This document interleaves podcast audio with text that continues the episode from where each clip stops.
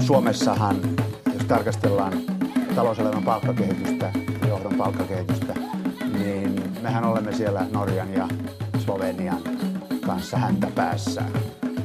Jos taas joku kuvittelee, että oli, olisi olemassa sellaisia ratkaisuja, että leikkausten tuskaa voidaan lievittää budjettivajetta kasvattamalla, erehtyy ja erehtyy pahasti. Oikein hyvää huomata. Sitä taas ollaan. Pannaan taloutta halki poikki ja pinoon, tai ainakin yritetään sitä. Tämän päivän aihe ei ole sieltä helpoimmasta päästä. TTIP, kuten kuuluttaja kertoi, se on transatlanttinen kauppa- ja investointikumppanuus. Sellainen, sellaista sopimusta nyt sitten todellakin EUn ja USAn kanssa tässä, tai EUn ja USAn välillä yritetään saada aikaan. Kahdeksan kierrosta on jo käyty. Nyt tällainen vähemmän älykäs to- kysymys, mikä toimittaja joutuu joskus kysymään, että mistä on kysymys, mitkä ovat nämä vaikeimmat asiat tässä? Jos Simo Karetti, EKon johtava asiantuntija, aloittaa. Kiitoksia. Kyllä, kyllä tässä suomalaisyritysten näkökulmasta varmasti ihan tällaiset käytännönläheiset kysymykset, niin kuin kaupan teknisten esteiden purkaminen ja, ja, ja siihen liittyvä sääntelyyhteistyö on ihan keskeinen asia. Samoin USAn julkisten hankintojen markkinoille pääsy. Ehkä nämä kaksi asiaa ensimmäisenä. Mutta helppoa ei ole kahdeksan kerrosta jo käyty ja asiat ovat vielä vähän niin kuin auki. Ei ole. Neuvottelut ovat varmasti vaikeat ja nämä on vaikeita kysymyksiä äh, ratkaista ja niin vaaditaan paljon, paljon perehtymistä neuvottelijoilta ja, ja tota, myöskin tätä kansalaiskeskustelua. Ö, politiikatutkija Marko Juutinen Tampereen yliopistosta. Mitkä ovat vaikeimmat asiat?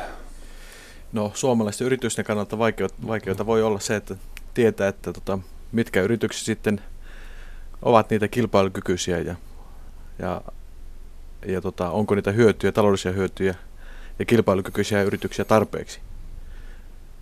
Vai että onko, onko usalaiset niin paljon tota, vahvempia kuin suomalainen talous tällä hetkellä, että sieltä tulee jyräyttää meidät. Et täällä tulee sitten rankat, rankat sopeutukset ennen kuin, ennen kuin talous pääsee taas nousuun.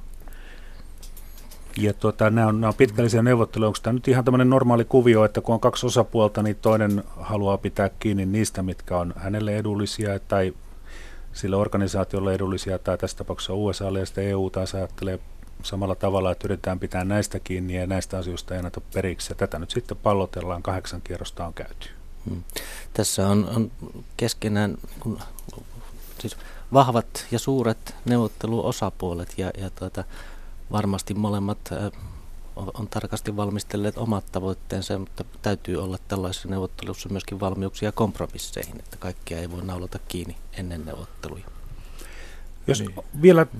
Niin mäkin voin tuohon jatkaa, että niin. kyllä EUlla ja USAlla on, on tietenkin omia tavoitteita ja jo pitkään jatkuneita ristiriitoja kanssa, joita on käsitelty VTO sopi tai VTO-tuomioistuimessa. Ja yksi esimerkki on just nämä kasvuhormonien käyttö tota, elintarviketeollisuudessa, elintarviketurvallisuuskysymykset myöskin. Mutta tota, lisäksi on tietenkin yhteisiä tavoitteita. Ja se on juuri se, ja yhteisiä, niin kuin, yhteistä ymmärrystä rakentavia tekijöitä. Ja näitä nyt on ne, että molemmat neuvotteluosapuolet ovat lähteneet tähän juttuun sen takia, koska uskovat vapaa-kauppaan tai kaupan vapauttamisen hyödyllisyyteen. Eli halutaan kuitenkin purkaa. Molemmat on sitoutunut siihen, että markkinoille pääsy kysymyksiä ja kaupan erilaisia esteitä, teknisiä tai epäteknisiä tai muita, niin pyritään purkamaan. Mm.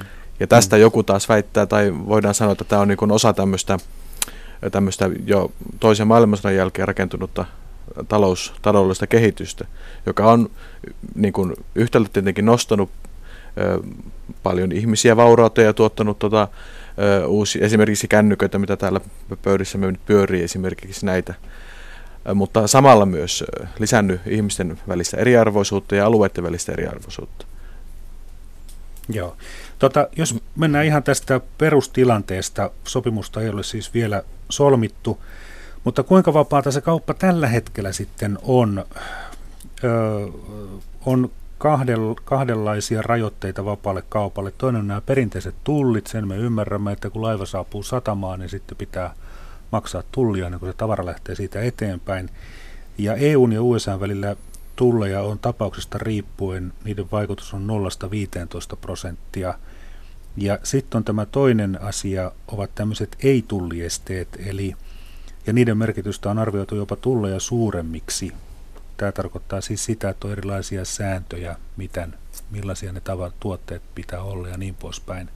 Ja tämä sitten niin kuin vaikeuttaa sitä vapaata kauppaa, että EU:ssa on eri normit kuin USAssa. Onko tämä tämä perustilanne? Simo Karetie, EK johtava asiantuntija. Joo.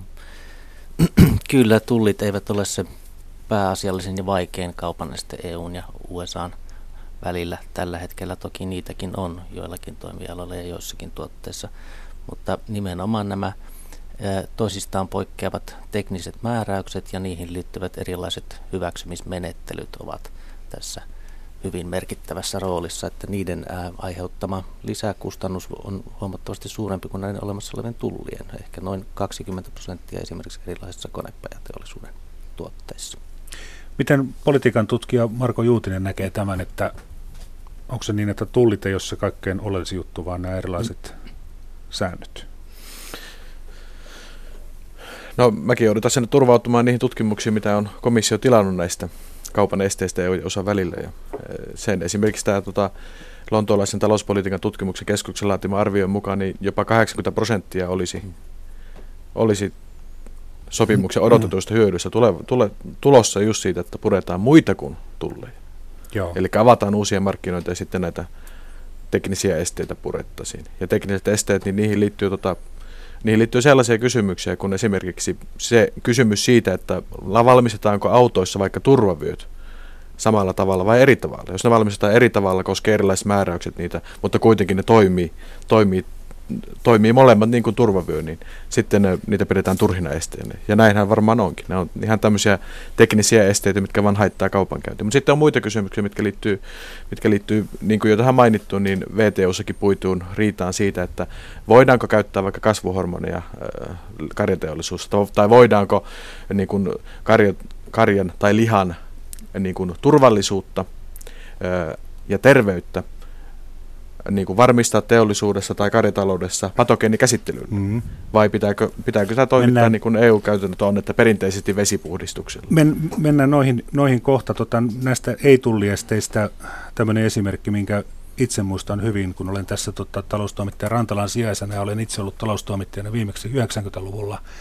Silloin oli tämä, seurasin tämmöistä Benecol-tapausta, eli, eli Benecolia oli tarkoitus viedä USAhan. Siitä odotettiin, että siitä tulee suuri hitti – mutta sitten siinä kävi niin, että USA-viranomaiset vitkuttelivat tätä Penekolin markkinoille tuloa pitkään ja, ja en nyt väitä, että asia näin on, mutta kaupungilla totena kerrottiin, että, että USAssa on ollut vähän tämmöinen tapa, että, että jos USAn ulkopuolelta joku firma tuo sinne jonkun hittituotteen, niin viranomaiset tahallaan vitkuttelee niiden papereittensa kanssa, että oman maan yritys saa kehiteltyä sitten vastaavanlaisen tuotteen. Että tämmöinen onko nämä nyt niitä asioita, mitkä pitäisi tällä sopimuksella niin kuin saada pois, että okei, tässä on tuote ja jos se on EU-ssa hyväksytty, niin sitten se pitää päästä USAankin markkinoille, tai niin, että se on USAssa hyväksytty, se pääsee EU-markkinoille. Kyllä, juuri tällä, tällä periaatteella tietysti mitenkään tinkimättä niistä tavoitteista, mitä näillä tuotemääräyksillä on. Että totta, niissä on taustalla esimerkiksi kuluttajan suoja ja kuluttajaturvallisuus, mutta voidaan noin niin yleisesti ottaen lähteä siitä, että sekä EU:ssa että USAssa nämä määräykset on korkealla tasolla ja voidaan vastavuoroisesti hyväksyä toisen markkinoilla hyväksytyt tuotteet. niin mainittakoon, että meillä on Yle Ykkösen Southbox, eli se on suomeksi lähetysikkuna. Laittakaa sinne kommentteja, niin tuottajamme Jorma Honkanen poimii niistä parhaimmat ja otetaan mukaan tähän lähetykseen esimerkiksi kysymyksiä vieraillemme tai muuten vaan kommentteja näistä TTIP-neuvotteluista. Näistä,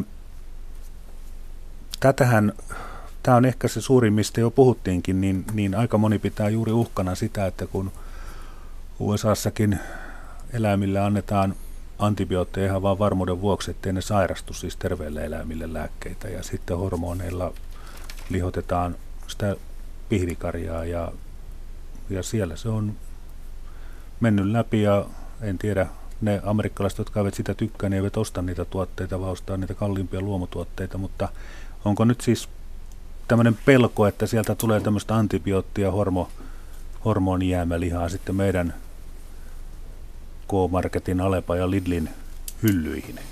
No, tähän liittyy oikeastaan kaksi asiaa. Siihen liittyy se, mitä sanoit tuossa, niin toi merkintävaatimukset. Merkintävaatimuksilla voidaan toki tarjota kuluttajille vapaus valita. Mutta tuleeko merkintävaatimuksia vai ei, niin se ei ole itsestäänselvyys. Eli näistä on, just neuvotellaan.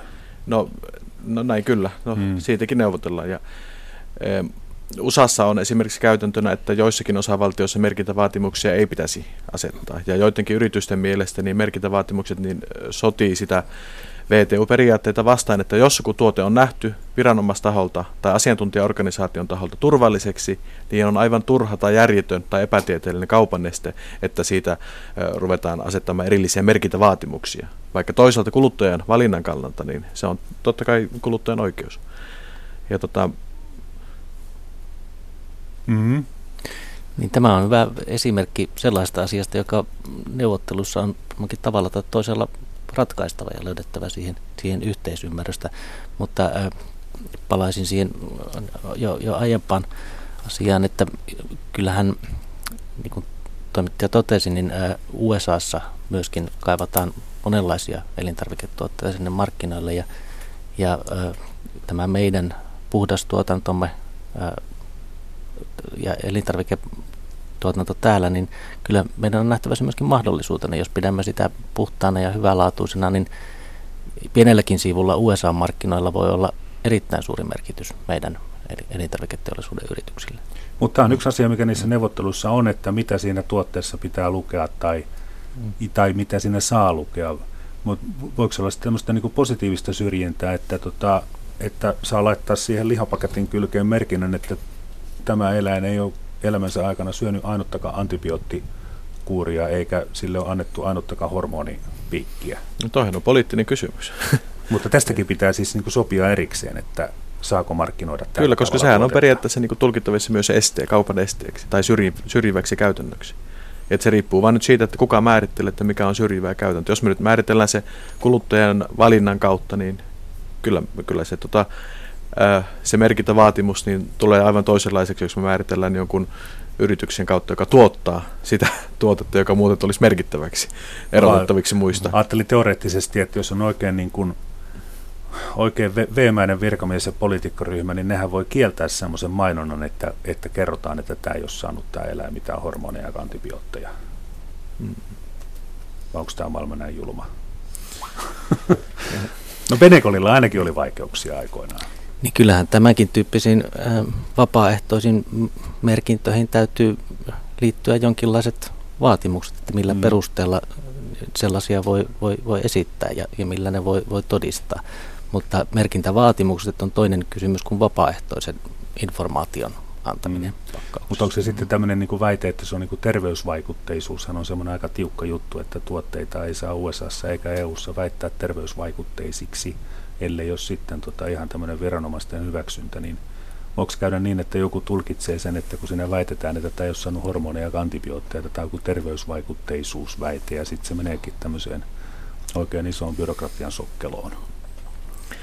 Ja terveysvaikutteisuudelle on varmasti hyvästä syystä määritelty kriteerit, jolla voidaan mm. todeta tuotteen olevan, että sillä voidaan sanoa olevan terveysvaikutuksia myönteisiä. Joskus tämä kyllä nyt on pakko sanoa, että vähän naurattaa, että jos niinku, vaikka rupesi myymään maitoa sanomalla, että tämä maito ei sisällä bensiiniä, niin tota, olisikohan se mahdollista? No, en tiedä. Kyllähän se totta kai se on mahdollista, mutta en tiedä, onko se järkevä markkinointi takia. mutta tota, tohon, tähän terveysvaikutukseen liittyy itse asiassa aika tärkeä kysymys tuosta sääntelyyhteistyöstä tai tai niistä periaatteista, joilla tätä yhteistyötä ratkaistaan. Esimerkiksi hormoneiden kohdalla, mainitsin sen jo aikaisemmin, niin niin EU-näkemys taitaa ilmeisesti olla se, että EUssa nyt voimassa olevia direktiivejä, jotka koskevat tätä hormoni, hormonilihaa, niin niitä ei tultaisi muuttamaan. Mutta sen sijaan nyt, jos mennään tähän, niin kuin, tähän tieteelliseen tai niin kuin terveysvaatimuksiin, niin sitä koskevat säännöt on, on jo olemassa ja ne on jo sovittu 95 astuvat voimaan VTUn SPS-sopimuksessa, eli kasvin- tai terveys- ja kasvinsuojelutoimia koskevassa sopimuksessa. Ja siinä niin kuin asetettiin periaatteeksi se, että miten, millä tavalla päätetään tuotteen turvallisuudesta, niin se on tieteellisesti pitää päättää.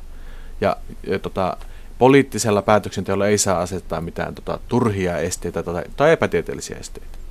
Ja, ja niin kuin se hallintojärjestelmä, jonka mukaan sitten sallitaan tai tehdään hyväksymispäätöksiä kullekin tuotteelle, niin senkin pitäisi sitten perustua tieteeseen, ei politikointiin. Mm. Ja tota, no tätä, on, tätä kysymystä EU ja USA välillä, niin sitä on puitu kyllä useamman kerran tuolla VTU-tuomioistuimessa, ja USAn näkemys on ollut, että VTUssa käytännöt ovat tota, sen tieteellisen perusteen vastasta. Mulle tuli mieleen tämmöinen salaliittoteoria, tai siis hankaluus, että okei, että jos, jos kaikki on sitä mieltä, että pitää perustua tieteeseen, niin onko sitten poliitikot ne kuitenkin, jotka määrittelee, että onko joku laitos tieteellinen vai ei-tieteellinen? No yleensä siinä on tietenkin tota, tieteelliset meritit taustalla, jotka, joiden perusteella yleensä voidaan puhua tieteestä. Esimerkiksi Euroopan elintarviketurvallisuusviranomainen, niin se nyt pyrkii olemaan tieteellisellä periaatteella toimiva järjestö, eikä mikään ö, poliittinen riskinhallintaorganisaatio. Niin tämä terminen näköpiirissä olevassa tulevaisuudessa ei voi käydä niin, että USA pitäisi kyseistä virastoa jotenkin poliittisena eikä luottaisi sen tutkimukseen. Ei, itse asiassa Euroopan elintarviketurvallisuusviranomainen on ollut samalla linjoilla hmm. näissä kysymyksissä, riitakysymyksissä kuin Yhdysvaltain turvallisuusviranomainen. Ja minkä takia näitä kiistoja on tullut, johtuu juuri siitä, että EU:ssa on ollut poliitikoilla valtaa. Eli esimerkiksi Euroopan, Euroopan neuvostossa Euroopan jäsenmailla, jotka ovat ajatelleet, että niin kuin Euroopan tota, tai Eurobarometri 2010 tehty, niin, niin kuin Euroopan kansalaisistakin suurin osa on ajatellut, että, että tota, geenimuunteluun liittyy riskiä, terveysriskiä. Joo. Ja se on luonnon, epäluonnonmukaista, niin siitä on tullut poliittinen vaikutus, ja tota, se on sitten, koska on ollut poliittinen mahdollisuus vaikuttaa hyväksymiseen, niin hyväksymisprosessi, vaikka tieteellinen hyväksyntä on annettu, niin on evätty kuitenkin. Mm. Ja sen takia meillä oli käytännössä niin kuin kokonainen täyskielto GMO-tuotteita kohtaan 2006-luvulla asti muistaakseni. Joo. Tämä on Mikä maksaa ohjelma. Aiheenamme on TTIP, eli USA ja EUn väliset vapaakauppaneuvottelut, joihin liittyy myös nämä investointisuojakysymykset. Studiossa ovat äsken äänessä ollut Marko Juutinen, politiikan tutkija Tampereen yliopistosta, ja toisena vieraana EKn johtava asiantuntija Simo Karetie. Nyt näistä geeni, geenirehuasioista, niin, niin miten siinä nyt käy? Onko, onko Simo Karettia tullut niistä neuvottelusta jotain tihkunut ovien välistä pientä huhua, että mi, mitä olisi käymässä, että vapautetaanko ne EU-ssa? Komissiohan on vakuuttanut, että EUn sääntöjä geenimuunneltujen tuotteiden osalta ei tulla muuttamaan näissä neuvottelussa käsittelemään, että se kuuluu näihin asioihin, joita nyt EUn puolelta on todettu, että on neuvottelujen ulkopuolella.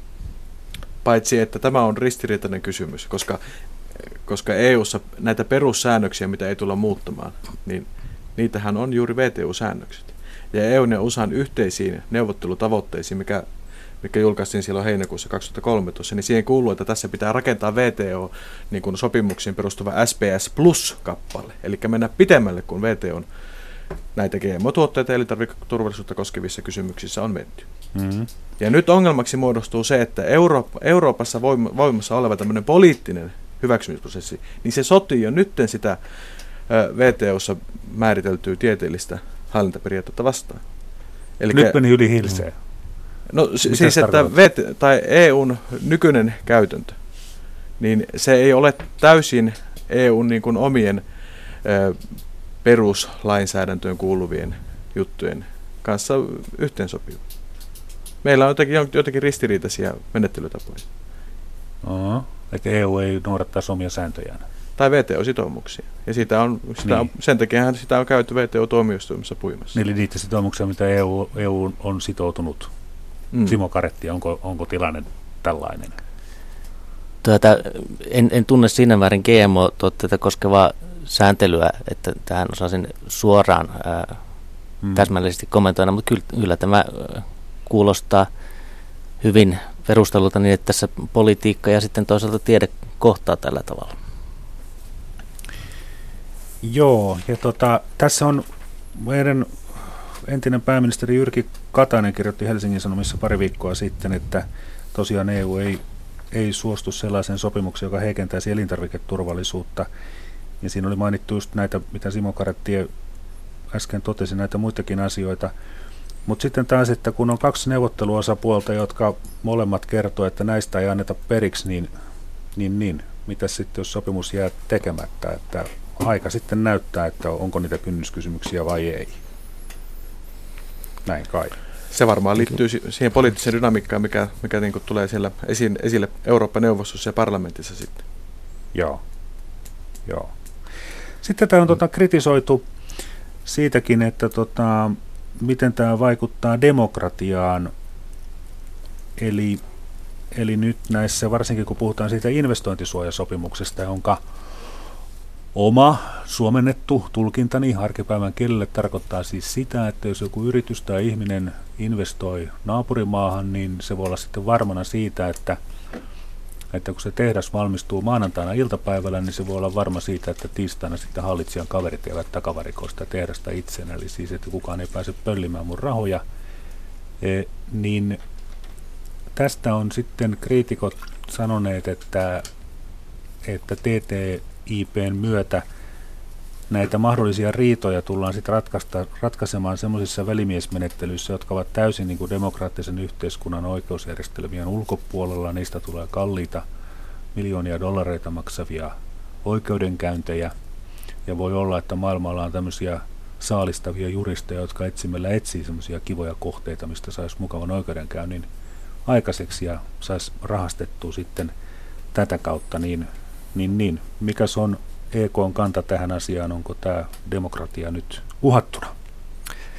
No, ensinnäkään tämä investointisuoja ja siihen, erityisesti siihen liittyvä välimiesmenettely niin ei, ei, ei meidän näkökulmastamme ole ollenkaan tämän sopimuksen tärkein kysymys ja, ja se, sellainen asia, joka suomalaisten yritysten ää, kansainvälisen kaupan ja investointien kannalta olisi, olisi, olisi tuota, ää, kynnyskysymys, mutta ää, että se menettely on jo olemassa tuhansissa investointisuojasopimuksissa. Suomellakin on 67 investointisuojasopimusta, jossa on vastaava, vastaava menettely. Ja sen kynnys tämän menettelyn hyödyntämiseen yritysten puolelta on erittäin suuri. Ja ylipäätään tietysti meidän täytyy täytyy ennen kaikkea panostaa siihen, että investointiriitoja ei syntyisi ja että panostettaisiin sovitteluun ja yhteisten ratkaisujen löytämiseen. Että tällaiset pitkät ja kalliit oikeusprosessit, käydään niitä sitten kansallisissa tuomioistuimissa tai kansainvälisissä menettelyissä, niin ei ole kenenkään etu. Onko tässä riski, Marko Juutinen? No, kyllä onhan siinä tietenkin jo, joitakin riskiä totta kai olemassa. Aika näyttää. niin. Siis se, se, tossa, se, mitä Koskeni myös on sanonut, että pystytään uhkailemaan oikeuskäytännöllä, niin sehän siinä on tietenkin riski. Hmm. Ja, ja, tota, ja niin kuin teoreettiselta puolelta siinä on ongelmana se, että vaikka, vaikka investointisuoja niin kuin käytännössä pyrkii takaamaan yrityksillä oikeusvarmuuden, tai siis niin kuin sanoitkin tuossa alussa, että turvan siitä ja varmuuden siitä, että ei pakkolunasteta väärin perusteen tai pakkolunasteta oikeudettomasti. Että mm. omaisuus pysyy, jos se on minun, ja sopimuksiin voidaan luottaa. Niin, no, niin tä, siitä on, se on niin se, sanoa, että se on nyt ihan teoria, nyt onko se EUsta ja USAsta, että ei minä nyt usko, että kummallakaan puolella nyt kukaan hallitsija pöllii kenenkään niin, kapitalistin niin. tehdä mutta sitten jos niin. me puhutaan Venäjästä, niin asia on toinen, mutta nyt ei puhuta tänään Venäjästä. Kyllä, mutta toikin liittyy puhtaasti kuitenkin siihen oikeusvarmuuteen, mitä, mitä sijoittajasuojalle pyritään tuomaan. Se on vain yksi tapaus oikeusvarmuuden tärkeydestä, hyvin käristetty tapaus. Joo. Niin, kyseessä on, on riippumaton ää, menettely, johon, jolloin investoija voi olettaa saada saavansa oikeutta viime kädessä. Ja, ja siinä mielessä tämä sopimus on merkityksellinen laajemminkin, että EU ja USA voivat tässä tietysti luoda mallin sellaisille menettelyille, joita pystytään myöhemmin soveltamaan muissakin sopimuksissa, joita, joita tehdään. Et suomalaisen yrityksen näkökulmasta ajatus on tietysti se, että yritysten investoidessa ulkomaille voidaan taata niille vastaavan tasoinen omaisuuden suoja kuin meillä on täällä Suomessa taattu jo perustuslaissa. Mm. Niin tietysti edellyttää sitä, että se jos nyt on tuonne vähän epädemokraattisempi maa, niin mm. sitten sen johtajan pitäisi myös kunnioittaa niitä papereita, mihin nimensä laittaa alle, ja se on sitten taas toinen kysymys. Mm.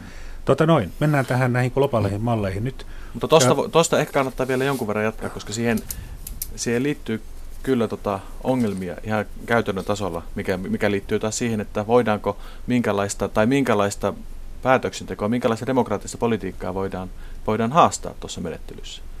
Koska sijoitusten määritelmä on hyvin laaja, niin se, se tota, sijoittajasuoja antaa yrityksille mahdollisuuden haastaa valtion oikeuteen ehkä semmoisissakin asioissa, joissa niin kuin politiikka on toteutettu jonkun legitiimin syyn vuoksi. Mikä on siis tämä legitiimi tai, tai sopimuksen määrittelemä epälegitiimi asia, josta syytä voidaan nostaa? Tämä on kynnyskysymys.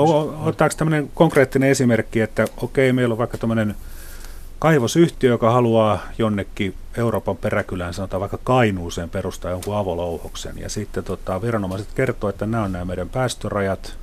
Ja sitten se tekee, iskee sinne miljoonakaupalla rahaa, joka rupeaa kaivamaan sitä monttua. Ja sitten jos viranomaiset kertoo, että hei, hupsista, meidän päästörajat onkin muuten tiukentunut tässä, jonka jälkeen se koko kaivos on kannattamaton. Onko tämä niin tämmöinen tilanne, että, että niin kuin yritysten bisneksiin ei saa sotkeutua tekemällä jotain yllättäviä poliittisia päätöksiä. Ja minusta se kuulostaa ihan reilulta sitä kapitalistia kohtaan, että se voi luottaa, että jos on jotkut asiat valtion kanssa sovittu, niin ne kanssa niin kuin pitää.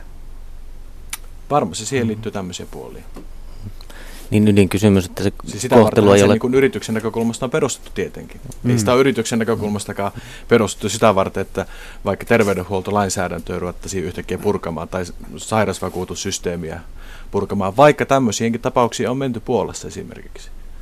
Joo. Että on, on käytetty siis, siis Eurekoa vastaan. Tuota. Mä luen tähän väliin tuota yleisöltä tulleita kommentteja. Minna kirjoittaa, että tärkeää neuvotteluissa pitää huoli, huoli kuluttajan eduista ja todellisesta valinnan mahdollisuudesta valita GMO-vapaata ruokaa. Ruoan sisältämät aineet selvästi esille ilman poliitikkojen kikkailuja ja suoranaisia valheita, kirjoittaa Minna tuonne meidän lähetysikkunaamme, joka on teille kaikille auki, olkaa hyvä. Ilkka R. kirjoittaa, että suurin ongelma on luonnonvarojen suojelu investointisuojalta, eli jos joku aapas Sodankylässä on suojeltuja natura-aluetta, voi se loukata amerikkalaisen kaivosyhtiön kaivosvaltausta, jolloin yhtiö voi vaatia korvauksia Suomelta menetetyistä tuloista. No tähän mä vähän viittasinkin, mutta jos se on jo valmiiksi suojeltu, niin sittenhän se on kaikkien tiedossa, eikä sitä silloin riitaa tule. Ei vaan kyllä sitä voi tulla riitaa, jos Voiko? se nähdään. Kyllä totta kai jos se nähdään niin semmoisen, että se mm, jollakin tavalla sotii yrityksen oikeutta hankkia sitä voittoja. Tai Ky- jos kyllä, joku kyllä luonnonsuojelualue, niin eihän se nyt kukaan saa mitään kaivosta perustaa noin vaan. No se nyt riippuu siitä, että miten me määritellään tuo investointisuoja. Siis periaatteessa, jos me ajattele, jos sä nyt sopimuksia, jossa määrittelet, että sijoitukset koskee nyt ilman mitään rajauksia kaikkea, niin sittenhän se koskee vaikka, vaikka sinun paitaasi. Vai mitä? Nyt, nyt, nyt tämä menee tähän nimimerkki, saako naapurin tontille rakentaa? No tietenkin, totta kai. Kyllä, mutta kyllä si- lähtökohta on se, että investoija kotimasta riippumatta noudattaa sen eh, investointimaan lakeja. Mm. Mm. Joo. Sitten tota... mutta, mutta toi esimerkki kuvaa sitä, tai na, saako naapurin tolta rakentaa. Vastaus on tietenkin, että ei, mutta minkä takia? Koska meillä on laki, joka kieltää rakentamasta naapurin tontille, eli omaisuuden suoja. Eli sijoittajasuoja on niin hyvä tai niin huono kuin on ne muut lait, joihin se sidotaan. Ja tätä, tätä työtä komissio pyrkii jollakin määrin tekemään, niin, määrittelemään hieman tarkemmin sitä erityistä ongelmakohtaa, mikä sijoittajasuojasopimukseen on sisältynyt esimerkiksi tämä pakkolunastuksen hyvin väljämäärittely. Nyt tuolta lähetysikkunasta kysymys, jonka toimittaja on unohtanut täysin kysyä vielä, eli tästä riippumattomasta välimiesmenettelystä, että kuka valitsee nämä välimiehet? Onko se demokraattinen prosessi? Välimiehet valitaan niin, että riidan osapuolet valitsevat sinne molemmat yhden välimiehen ja sitten valitaan puheenjohtaja. No tähän TTIP liittyy oikeastaan kaksi välimiesmenettelyä. Siinä on yksi, mikä koskee näitä sijoituksia. Se kuuluu siis tähän sijoittajakappaleeseen. Sitten on toinen, mikä koskee valtio vastaan valtiotyyppisiä riitoja. Siihenkin kuuluu välimiesmenettely. siinä siinä tota, paneelissa, niin se on kanssa kolme henkilöä. Siinä valitaan sitten ne henkilöt tota, EUn ja USA sekä sitten joku kolmannen osapuolen erikseen muodostamista listoista, viiden hengen listoista. Ja sitten se, onko se nyt sitten demokraattinen vai ei, niin se liittyy kysymykseen siitä, millä tavalla nämä viisi henkeä lopulta valitaan. Eli ne listat, joista paneeli muodostuu.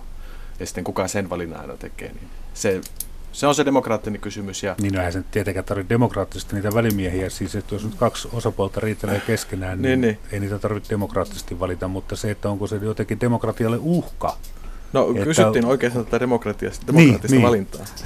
Mutta onko se uhka, niin no se taas riippuu varmaankin siitä, että onko parlamentaarinen valvonta kuinka vahvaa. Sitähän demokratia on parlamentaarista valvontaa ja parlamentaarista lainkäyttöä ja lainsäädäntöä. Joo. Vai joo. mitä? Ee, joo, nyt mä tässä keskityn jo. Täällä on nimimerkki Herätkä, joka kirjoittaa, että kaupan vapautuminen johtaa vain globaalien suuryritysten vaikutusvallan kasvuun, jolloin poliittiset päätökset menettävät merkityksensä suuryritysten tehokkaan lobbauskoneiston takia. Meillä on aika paljon muuten tämmöistä perusvirettä, että heti jos firma on iso ja se toimii monissa maassa, niin se on, se on syntinen ja kauhea. Mutta tota, mennään eteenpäin. Globaalit mallit. Eli nyt tässä on tämmöistäkin, nyt en muista kuka viisas, mutta oli kirjoittanut, että, että tota, jos EU ja USA pääsee sopimukseen ja tälle talousalueelle sitten muodostetaan niitä yhteisiä standardeja, niin ne auttaa itse asiassa USA ja EUta myös globaalisti. Eli ne standardit, niistä voi tulla sitten sellaisia, mitä muutkin maat seuraavat. Ja, ja toisinpäin sama asia sanottuna on näin, että jos nämä TTIP-neuvottelut eivät johda, johda mihinkään sopimuksen ja EUssa ja USA on eri standardit, niin sitten joku Kiina tai jotkut muut nousevat Aasian maat niin saavat globaalilla markkinoilla niin merkittävän aseman, että heidän standardeistaan tulee niitä, mitä oikeastaan muiden on sitten pakko noudattaa, jotta tavara menee maailmalla kaupaksi. Ja tässä vaiheessa politiikan tutkija Marko Juutinen Tampereen yliopistosta kovasti päällään haluaa viestittää, että ei todellakaan ole näin. No kyllä Kiinakin on VTOssa jo jäsenmaa. Mm. Että ei se sen takia ole ihan niin. Mutta ehkä ongelma on enemmänkin juuri se, että eh, Kiina ei nyt aivan niitä VTO-sitoumuksia joka asiassa toteuta. Ja sitten kun näitä standardeja halutaan viedä VTO-sopimuksia pidemmälle EU- ja välillä, niin se on enemmänkin tämmöistä enemmän vapauttamista ja nykyiseen säädäntöön tai standardeihin sitouttamista kuin sitä, että kun tuota, tuota vastakkainasettelua mm. ehkäpä, ainakin siis tässä talousnäkökulmasta. Simo Karettie. Niin kyllä niin, nämä tekniset määräykset, standardit tai ää, kaupan säännöt, niin jos niistä EUn ja USA välillä pystytään sopimaan, niin totta kai niistä tulee houkuttelevampia myöskin muille maailmanmaille, koska täyttämällä ne korkeatasoiset standardit voi päästä sekä EUn että USA markkinoille. Ja siitä lähtökohdasta ajatellen niin voi olettaa, että ne kopioituvat ja, ja selkeyttävät tätä maailmankaupasääntöjärjestelmää ja tuotesääntelyä laajemminkin. Että tämä on, on, on ilman muuta se tavoite. Toki ne eivät välttämättä sellaisenaan kopioidu minnekään maailmankauppajärjestelmään tai, tai tuota, kiinalaisten yritysten tai muunmaalaisten yritysten hyödynnettäväksi. Olisiko tästä joku käytännön esimerkki, minkä niin kuin meikäläinenkin ymmärtäisi heti, että miten se vaikuttaa siihen bisnekseen, tämmöiset säännöt. Mä ymmärrän kyllä, että niin kuin on millimetrimitat ja sitten tuumamitat, ja ne on vähän eri juttuja, mutta mistä siinä on kysymys No esimerkiksi kuinka pitkä patenttioikeus koskee jotakin lääkevalmistetta? Jos me päästään, no meillä nyt on tietenkin 20 vuotta yleensä on se sääntö, mutta tota, en tiedä, onko vaikka Kiinalla nyt kuinka hyvin määritelty se, se valvontajärjestelmä niiden patenttien kohdalla. Ei ole ehkä niin hyvä esimerkki, mutta jos me nyt tämän tyyppisissäkin asioissa voidaan EU- ja USA välillä määritellä VTUta tarkemmin patentteja koskevat säännöt, niin, niin, tota, niin silloin on ehkäpä paremmat välineet tuota, sitten Kiinankin niitä noudattaa, tai ainakin ne tietävät selkeämmin, mitä vastaan ne rikkovat. Tai no, mm.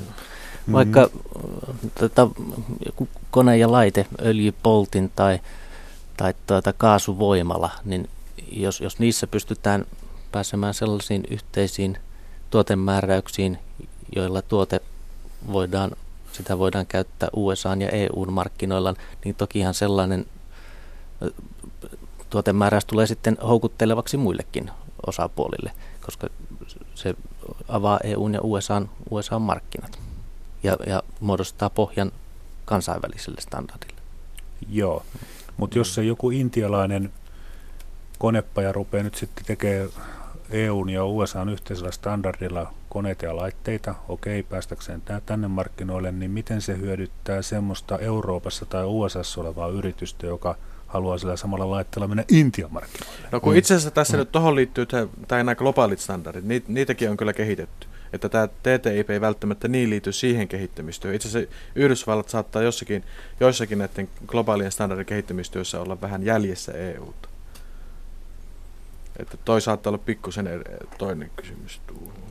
Se ei välttämättä niin liity tähän TTIPseen välttämättä. No kyllä.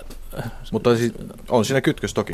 Mm, on. Yhtenä ajatuksena on, on EUn ja USAn yhteistyön kautta päästä lähemmäs kohti globaaleja standardeja, ja, joita, jotka hyväksytään myös muualla. Niin, niin ehkä antaa niille vahvempaa roolia mm. sitten, kun ne on kehitetty valmiiksi. Mutta se, että jos, jos mulla on tota, vaikka Viitasaarella sellainen tehdas, joka tekee muttereita nyt sitten tämän niin kuin standardin mukaan, ja mä haluan viedä niitä sinne Intiaan, niin, niin mitä hyötyä mulle nyt siitä sitten on, että jos intialaisetkin firmat tekee ihan samanlaisia muttereita Euroopan markkinoille? Tätä mä en oikein ymmärrä. No, ei, ei tarvitse esimerkiksi niitä moninkertaisia hyväksymismenettelyjä osoittaaksesi, että mutteri täyttää sen, sen paikallisen markkinavaatimuksen. Niin, niin, että kun Intia ottaa sen saman standardin, niin sitten se on varma juttu, että sinne vaan sitten tota intialaiseen satamaan se kontti, eikä tarvitse täyttää mappikaupalla tavaraa. No kyllä tässä varmaan intialaisillakin sitten sellaisessa tapauksessa on jotakin sanottavaa ja myöskin neuvoteltavaa. Mm. Just, just. Joo, niin nämä liittyy niihin kaupan hyödyllisiin puoleihin, jotka on vähemmän tota problematisoitavissa. Joo. Nyt näihin uhkia mahdollisuuksiin ihan niin kuin, jos ruvetaan tuijottaa pelkästään sitä omaa napaa, tätä suomalaista napaa ja, ja töitä, niin, niin jos vapaakaupan, olen itse ymmärtänyt siis sillä tavalla, että mitä vapaampaa kauppa on, niin silloin tämmöinen erikoistuminen tapahtuu isommalla talousalueella, ja se on se, että jos ihminen yrittää tai on palkkatöissä semmoisessa – semmoisella toimialalla, joka on tehokas kilpailu hinta-laatusuhteeltaan, tuottaa hyviä tuotteita, niin mitä vapaampaa kauppa on, niin sitä enemmän tämmöinen firma saa niitä tilauksia, työntekijät liksaa ja työpaikat on varmoja.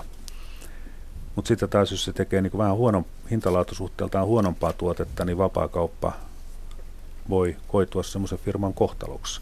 Se allokoi ne resurssit tehokkaampaan käyttöön jollekin muulle alalle. Niin, niin, niin, niin, kyllä, kyllä se, että menee, joo, aivan. Ja sitten niin kuin kuluttajan näkökulmasta taas se, että mitä vapaampaa kauppa on, niin, niin sitä halvemmalla sitten kuluttaja saa tuotteita kaupasta. Eli se, joka saa tämmöisen tuplajättipotin, on semmoinen kaveri, joka tekee semmoisia asioita, jotka maailmalla menee hyvin kaupaksi. Se saa enemmän fyffeä kuin ennen. Ja sitten se itse, kun se käy kaupassa ostamassa jotain, niin se saa tavaroita halvemmalla kuin ennen se on tuplajättipotti, mutta sitten on semmoinen tuplaluuseri on duunissa semmoisessa tehtaassa, joka menee nurin ja sitä ei hirveästi lämmitä, vaikka kaupassa hinnat on pienemmät, kuin ei sillä ole rahaa ollenkaan. Onko tämä tota, kahden viikon kansantaloustieteen opintojen pohjalta hyvä kuvaus vapaa kaupasta? Simo Karetti, EK. Kyllä, kyllä se ihan hyvä kuvaus vapaasta kaupasta varmasti on et ehkä Suomen näkökulmasta täytyy lähteä myöskin siitä, että me toimitaan jo tällä hetkellä aika avoimessa kilpailussa, eli yritykset Suomessa kohtaa kansainvälisen kilpailun riippumatta siitä, harjoittavatko ne vientiä ja toimivatko itse. Eli TTIPssäkin siihen vaan tulisi sitten niin kuin USA mukaan. Niin, EU on markkinana mm. kokonaisuudessa huomattavasti avoimempi kuin USA, eli kyllä meillä niin kuin siitä näkökulmasta on paljon enemmän saatavaa siellä USA-puolella, että päästään paremmin – USA, USA-markkinoille. Ja kyllähän Suomen hyvinvoinnin ja, ja työllisyyden ja sen mukanaan tuoman hyvän ö, taustalla on mitä suuremmassa määrin ollut se, että meidän yritykset pystyy viemään tuotteita, palveluita, osaamista maailmanmarkkinoille, ö, investoimaan maailmanmarkkinoille ja sitä kautta hyödyttämään suomalaista kansantaloutta. Mm. Ja, ja toki se tarkoittaa myöskin muutoksia siinä yritys- ja teollisessa rakenteessa vuosikymmenen varrella. Niin on, onko nyt niin, että tämä USA eli vapaan markkinatalouden airut, niin itse asiassa näissä tuon, tuontiasioissa ei olekaan niin vapaan markkinatalouden kannalla, että siellä on enemmän tämmöistä niin kuin kaupan estettä kuin mitä EU:ssa. Kyllä, kyllä näin, näin voi sanoa ja ehkä se esimerkki voisi tulla sieltä julkisten hankintojen puolelta, jonka tässä aivan keskustelun alussa nostin esiin. Eli USAn julkisten hankintojen markkinat ovat hyvin suljetut siellä. Suositaan kotimaisia yrityksiä julkisissa hankinnoissa ja, ja, ja tuota, siinäkin tapauksessa, jos nämä, tämä toinen merkittävä estekokonaisuus, eli nämä hyväksymismenettelyt on yrityksen osalta ää, käyty läpi ja tuote ää, on hyväksytty USA-markkinoille, niin yritys saattaa törmätä siihen, että se ei pääse mukaan USAssa julkisiin hankintoihin, koska edellytetään on vaikka 50 prosentin kotimaisuusastevaatimusta. Eli yritys voi kilpailla tasapuolisesti muiden yritysten, mukaan lukien amerikkalaisten yritysten kanssa kaikkialla muualla maailmassa, paitsi USA-markkinoilla näissä, näissä hankinnoissa. Tota, nyt vielä sinne Eteläranta Kympintienolle kysymys tästä, että olette varmaan miettinyt, mutta onko vastausta siihen, että mitkä olisivat vaikutukset Suomen teollisuuteen, että mitkä alat Suomessa hyötyisivät tästä TTIP-sopimuksesta ja mitkä kenties kärsisivät, vai onko se niin kuin alojen sisällä? No, kyllä tästä varmasti voidaan hyötyä aika hyvin monella alalla. Että meillä keskeisimmin esillä ovat olleet konepajateollisuuden tuotteiden parempi markkinoille pääsy ja sitä kautta hyöty juuri näiden teknisten määräysten ja julkisten hankintojen kautta. Mutta tuossa aikaisemmin viitattiin vaikkapa elintarviketeollisuuden mahdollisuuksiin USA-markkinoilla, että siellä varmasti etsitään aktiivisesti uusia, uusia liiketoimintamahdollisuuksia mm-hmm. lähialueiden ulkopuolella. Eli konepajapuoli Suomessa hyötyisi. No nyt sitten tämä elintarvikebisnes, niin se on vähän niin kuin sijoittajan peruslausuma, että tulevaisuus vasta näyttää. Eli toisaaltahan jotkut pelkää sitä, että jos kaikki vapautetaan, niin sitten sitä amerikkalaista halpaa hormoniantibioottilihaa tulee tänne kaikki marketit täyteen, ja suomalainen elintarviketeollisuus niin kuin kuihtuu. Ja sitten taas toisaalta se sama asia voidaan nähdä niin päin, että jos nyt tämä kauppa vapautuu, niin suomalaiset voi myydä puhdasta elintarviketta hyvää hintaa Amerikan markkinoille. Eli siis tiedetäänkö tämä vasta jälkikäteen, että miten tässä kävi? Se riippuu, se riippuu ostovoimasta aika pitkälle. Että kyllä mm. ihmiset joutuvat ostamaan sitä, että sitä mihin niiden massi riittää. Ja Suomessa on aika korkea työttömyysaste, eikä ole kauhean mallikkaasti talous mennyt, niin eh, se voi olla, että joutuvat kyllä sitten turvautumaan niihin halvempiin tuotteisiin. Ellei sitten tota, tämän kilpailun usalaisen, USA on kilpailukykyisempi kuin Suomi, niin tota, ellei sitten suomalaiset työntekijät joudu luopumaan tota, saavutetuista oikeuksista, vaikka purkamaan työmarkkinasääntelyä, irtisanomissuojaa, työmarkkinakorvauksia, laskemaan palkkoja, ellei sitten tota, leikata vähän lapsilisiä koulutuksesta lisää. Jos näitä tämmöisiä sopeuttamisohjelmia tehdään, eli parannetaan, tota, parannetaan työvoiman joustavuutta, niin kuin on tehty Saksassa, mikä nosti sitten Saksassa 2005-luvun jälkeen, tai laski siis työttömyystilastoja. Mm-hmm. Eli siellä nyt on vähemmän työttömiä, just tämmöisen sopeuttamisen seurauksena. Niin jos me tehdään tämmöistä sopeuttamista kovalla kädellä niin, että kansa huutaa kivusta, niin sitten, sitten voidaan kyllä ehkä myös hyötyä. Eli tämä on, no tämä on, saattaa joitakin mielessä olla hyvää politiikkaa, mutta on siis poliittinen valinta, kannattaako semmoista tehdä vai eikö, vai pitääkö muita keinoja etsiä sitten siihen kasvun ja työpaikkojen tuomiseen. Hyödyt, ja, niin. hyödyt ja mahdollisuudet äh, riippuvat siitä, mihin neuvotteluissa päästään ja kuinka paljon niitä kauppaa hankaloittavia esteitä pystytään purkamaan ja kuinka hyvin sitten sen jälkeen yritykset pystyvät niitä uusia mahdollisuuksia hyödyntämään. Että neuvotteluthan ovat nyt vasta alussa ja nyt on tärkeää, että ne, ne meidän kannalta keskeiset asiat tunnistetaan, niihin pyritään vaikuttamaan ja ratkaisemaan niitä neuvottelussa, mikä sitten avaa yrityksille liiketoimintamahdollisuuksia. Toki niiden hyödyntäminen sitten edellyttää sitä, että yritykset ovat, ovat kilpailukykyisiä ja Suomi on kilpailukykyinen markkina. Mutta vaikkapa elintarvikkeissa, niin kyllä EU ja Suomi on, on jalostettujen elintarvikkeiden vie ja USA on taas ää, vähemmän jalostettujen ää, raaka-aineiden viejä. Eli tämä perusasetelma on kyllä EUn puolella tässä siinäkin kokonaisuudessa.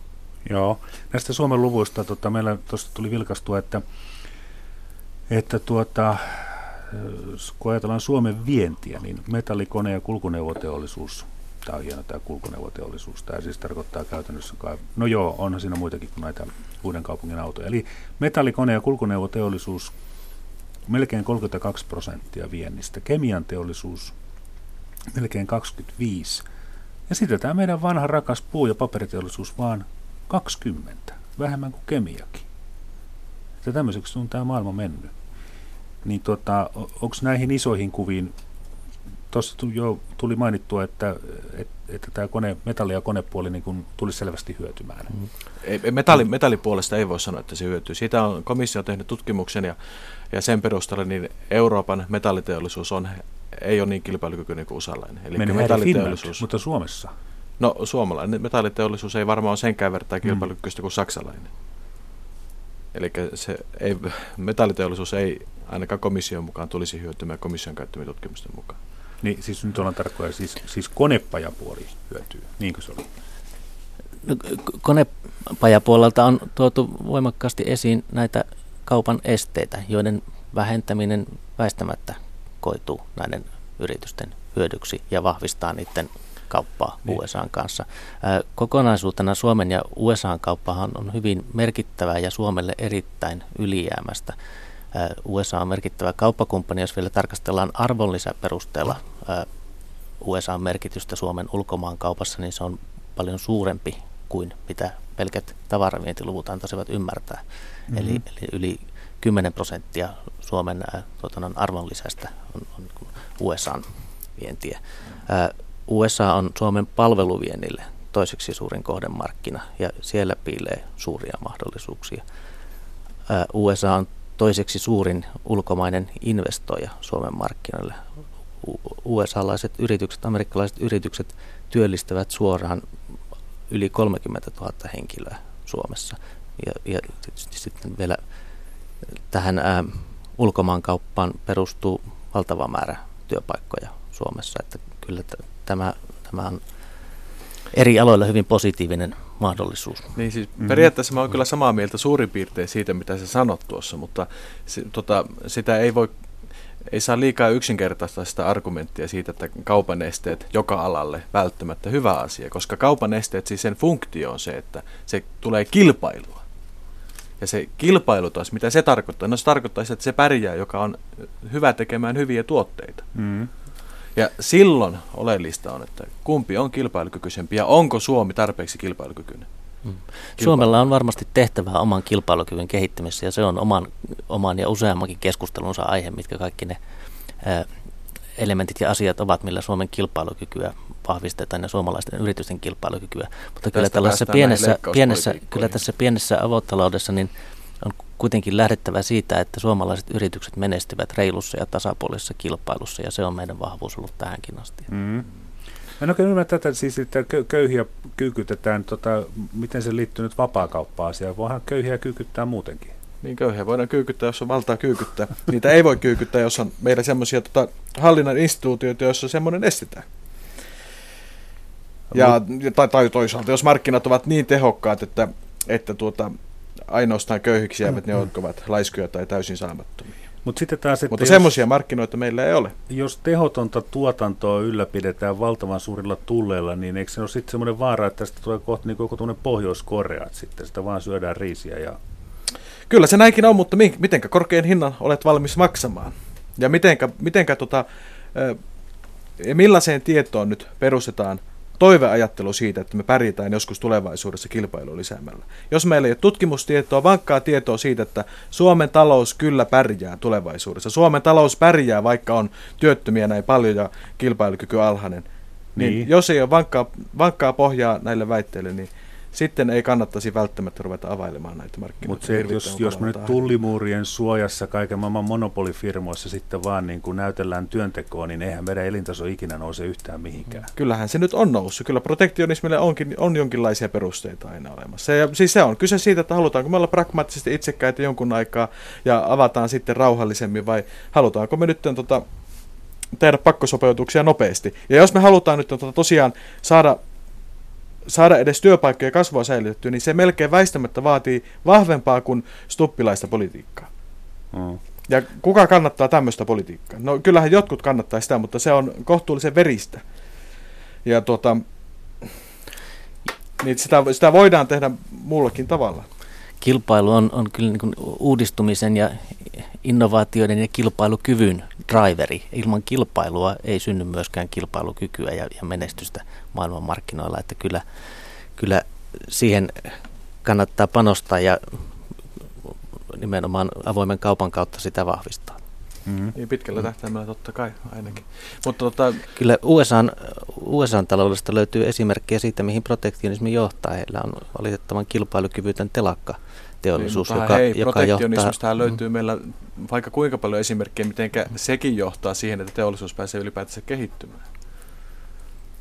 Niin, että siitä voisi olla että siis on sekä pu- puolesta että vastaan esimerkkejä. Ehkä suurilla markkinoilla mm. on mahdollisuutta kehittää, äh, kehittää teollisuutta protektionismin suojassa, mutta pidemmällä tähtäimellä sekään ei johta hyvään, johda hyvään lopputulokseen, niin kuin kertoo USA telakkateollisuuden kehitys ja sen myötä heidän maksamansa moninkertaiset ää, rahtikustannukset niin, muun muassa Kyllä, mutta ei on, onneksi tässä keskustelussa ei puhutakaan siitä, että onko vapaakauppa pitkällä tähtäimellä tai markkinoiden periaatteet, ovatko ne pitkällä tähtäimellä paremmat kuin protektionistiset periaatteet. Siitähän tässä nyt ei ole mm. kysymys, vaan nyt on kyse TTIPstä ja miten se Tosta, iskee suomalaisiin. Joo, tuolla oli semmoinenkin tota reunaehto. Ranska on muun muassa, Ranska on vaatinut, että tota audiovisuaaliset tuotteet pitää jättää neuvottelujen ulkopuolelle. Eli tämä just tarkoittaa sitä, että ranskalaisten minun mielestä siis ranskalaiset itse ovat sitä mieltä, että heidän leffansa on niin jumalattoman huonoja, että ne ei pärjää maailmanmarkkinoilla, että pakko jättää audiovisuaaliset tuotteet ulkopuolelle ja tällä tavalla yrittävät pitää sitten kulttuuria yllä